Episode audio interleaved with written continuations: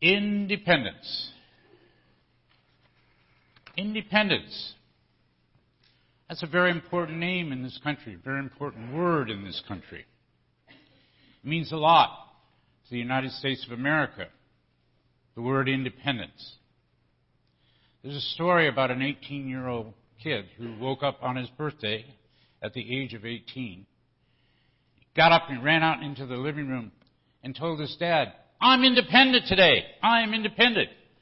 Dad kind of smiled and said, Oh, really? Is that true? He said, Yes, yes, I am. I don't need any help anymore. I'm independent. I'm going to go out, go out and yell to the housetops that I'm independent. And the dad said, Well, I would suggest you put your pants on before you go out there. Independence is an important word both nationally and personally.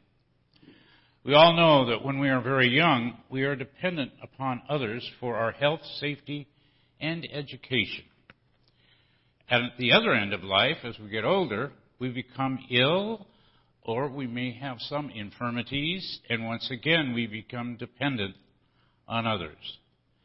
But when independence comes to the total exclusion of others, especially those who should be close to you, it is no longer a good thing, but something that will eventually cause harm to oneself and to others. That is the state of the wealthy farmer in our first scriptural lesson read by Laura. Please note that there is no one else in that story, just the farmer and his possessions, until, until God speaks to him. No sooner than he has envisioned his wealth-filled future, God speaks to him and declares what that future holds for him. It is his imminent death. That is a very dramatic change in circumstances for the rich farmer. God addresses the man as a fool. God's announcement that during the night he would die dramatically changes the man's pre- presumption held for many years, which was that after he acquired all this wealth and possessions and money, he and the possessions, wealth, and money could sit back and enjoy oneself, according to Paul, eat, drink, and be merry. The rich farmer failed to recognize he could have been a member of a community a community that both loved him and he loved them. And it would add to the richness of his life. Instead, the selfishness that he showed, God severely punished. Our second passage describes an entirely different setting than that of the wealthy farmer. To be very specific, this passage describes the community of the neighborhood church. Now, the world calls the church an institution. An institution is a woefully inadequate word to describe this church. Others call the church a great society. That also is a grossly inadequate description of this church. The church is not about buildings, budgets, and bigness. This church is not about the beauty of our spectacular view, or is it about the cookies that may be served today? Well, maybe just a little bit about the cookies that may be served today. The Apostle Paul calls the church the body of Christ. Just what the heck does that mean? Paul uses the analogy of a human body to describe the church. Specifically, he talks about the human foot, hand, eye, ears, and nose. He says that while they are separate parts of the body, the whole body is very dependent on them. Specifically, he says, but as it is God arranged the members of the body, each one of them as he chose. If all were single members, where would the body be? As it is, there are many members, yet one body. Paul says the church is the body of Christ, which has many parts, and each part is essential. Each one of us is an essential part of the body of Christ that is the neighborhood church. We have a unique place in this polarized society in which we live where every race, every ethnicity, every sexual orientation, the rich, the poor, the left and the right, Democrat, Republican, they are all loved and accepted as children of God in this place. How amazing is that this day and age? How does that happen? What makes it happen? How can we be truly one in this world? We must understand that we all have so much in common. We are all created by God in God's image. We are all children of God. As Paul says, for just as the body is one and has many members, and all the members of the body, though many, are one body. So it is with Christ. And he means, so it is with the body of Christ, which is the neighborhood church. Listen to the words we all affirm when we are fortunate enough to welcome a new member into our midst.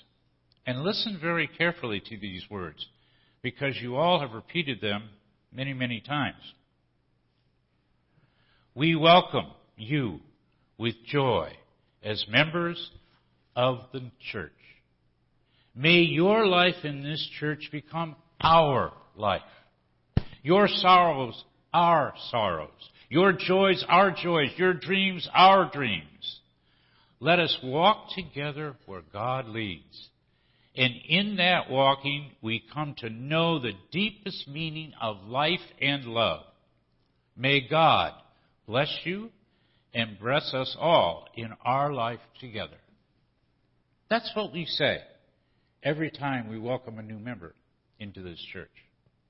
Surely, we just didn't say those words because the minister led us through them.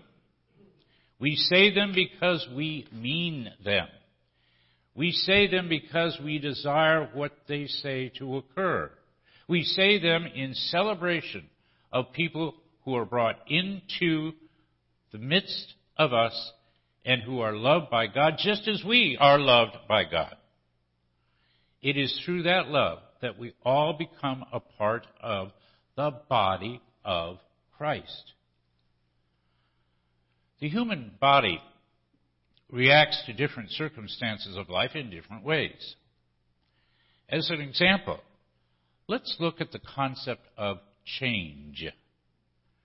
Our body of Christ, the neighborhood church, is about to go through a change.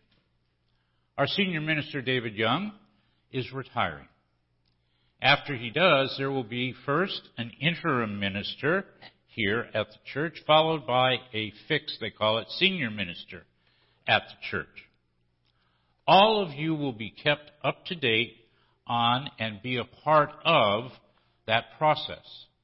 So all of the many parts of the body of Christ that is neighborhood church will be involved in that process.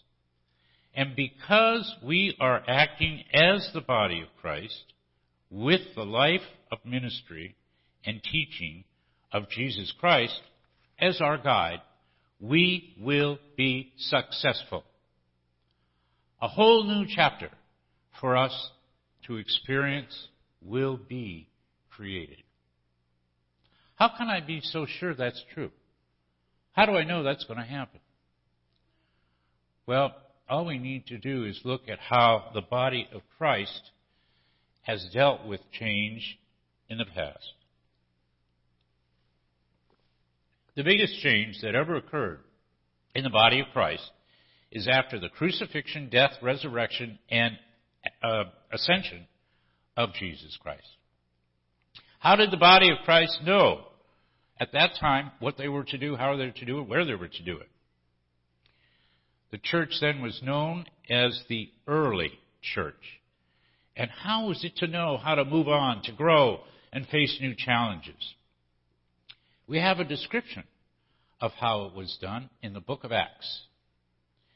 There we see that there were no barriers between the believers. None whatsoever. No barriers. The early Christians who were rich, poor, men, women, educated, uneducated, slaves, and free all lived, worked, and ate together, side by side, giving to each other support, love. That's how the early church reacted to change in its midst. In fact, the wealthier believers sold many of their possessions to provide for the needs of the poorer members so there would be equality. Equality in the church. And what was the result of this unity and equality? Their lifestyle had a significant impact on the society around them. People were coming to understand the body of Christ and what it meant and wanted to become a part of that body of Christ. That is why the Christian church had such a dramatic growth in the early years of its existence. Just in a relatively few, few years, it grew to exist all around the Mediterranean Sea, all the way from Spain over the Middle East and the northern part of Africa, and grew and grew and grew at a pace that no one, no one at that time really expected. The body of Christ, of the neighborhood church, need not be uncertain, concerned, and wondering about the future. God is with us. God's hand is guiding us. And this body of Christ will come through this process stronger and better, able to serve God, which is what we are all called to do. I'm going to close with a what's called a visualization prayer and let us pray. Dear God, there is a tall cliff where the waves beat against its base. On the top of that cliff, there is a beautiful building. From that building, a very bright light has been shining for years. Gracious and ever giving God, that light is your light. It is the light with which you have blessed the community that resides within that light and within that building. As you know, it is no ordinary community. It is the body of Christ that is the neighborhood church. Today, we ask you to allow that light to continue to be brighter and brighter and brighter. So illuminates not only the sea beside it, not only the towns beside it, not only the state in which it resides, not only the United States in which it resides, but the entire world in which it resides. That can be done when a community acts as it is, and it is the body of Christ. Let it be so. Amen.